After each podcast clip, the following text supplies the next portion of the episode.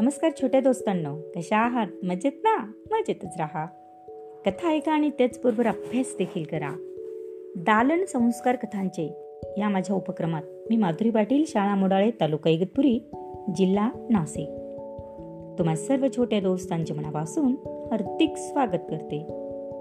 मुलांनो या उपक्रमात आपण ऐकत आहोत गमतीदार कथा. पण या भागात आपण ऐकत आहोत श्रीकृष्णाच्या गोष्टी. चला तर मग सुरू करूयात आजची कथा. कथेचे नाव आहे कंस घाबरला. मागच्या भागात आपण कृष्णाचा पराक्रम ही कथा ऐकली आहे. चला तर मग सुरू करूयात आजची कथा कंस घाबरला. इकडे कृष्ण बलरामाच्या पराक्रमाच्या बातम्या कंसाला कळतच होत्या. त्यांचे पराक्रम ऐकून तो मनातून अतिशय घाबरून गेलेला होता. तोच त्याला असं समजलं की हा कृष्ण नंदाचा मुलगा नसून तो वसुदेवचाच आठवा मुलगा आहे. बघा मुलांना कंसाला काय कळलं होतं?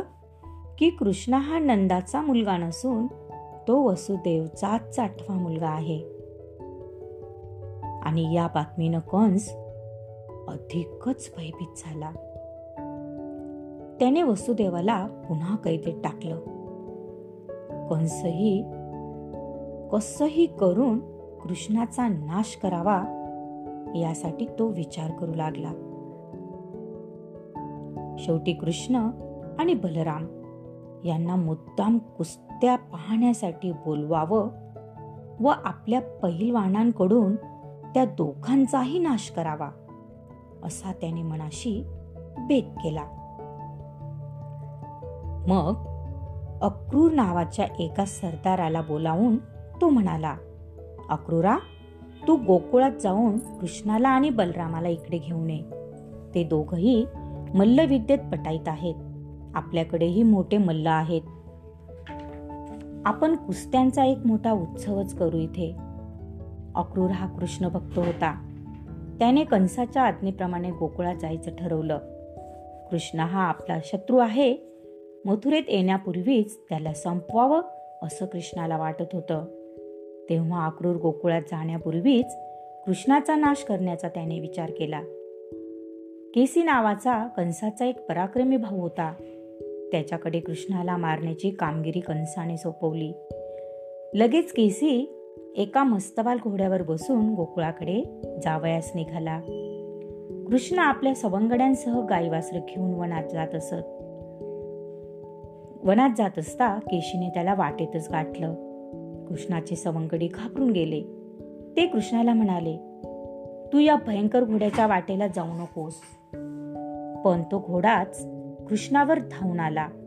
तेव्हा कृष्णाने त्याच्या तोंडावर असा काही जोराचा फटका मारला की तो घोडा धडपडून खाली पडला आणि त्याच्यावर स्वार होऊन आलेला केशी इतक्या जोरानं खाली आपटला की त्या धक्क्यानं तो तत्काळ मरण पावला. आणखी एक दोन फटके मारताच तो घोडाही तडफडून मेला. कृष्णाचा हा पराक्रम पाहून सगळ्या गोपालांना आनंद झाला. त्यांनी कृष्णाचा मनापासून जय जयकार केला. आणि कृष्णावर अधिकच त्यांची भक्ती देखील वाढली. आवडली ना मुलांना आजची कथा? तेव्हा आपण उद्या पुन्हा भेटूया अशाच एका नवीन कथेसोबत आपल्या लाडक्या उपक्रमाच्याचे नाव आहे दालन संस्कार कथांचे. तोपर्यंत धन्यवाद.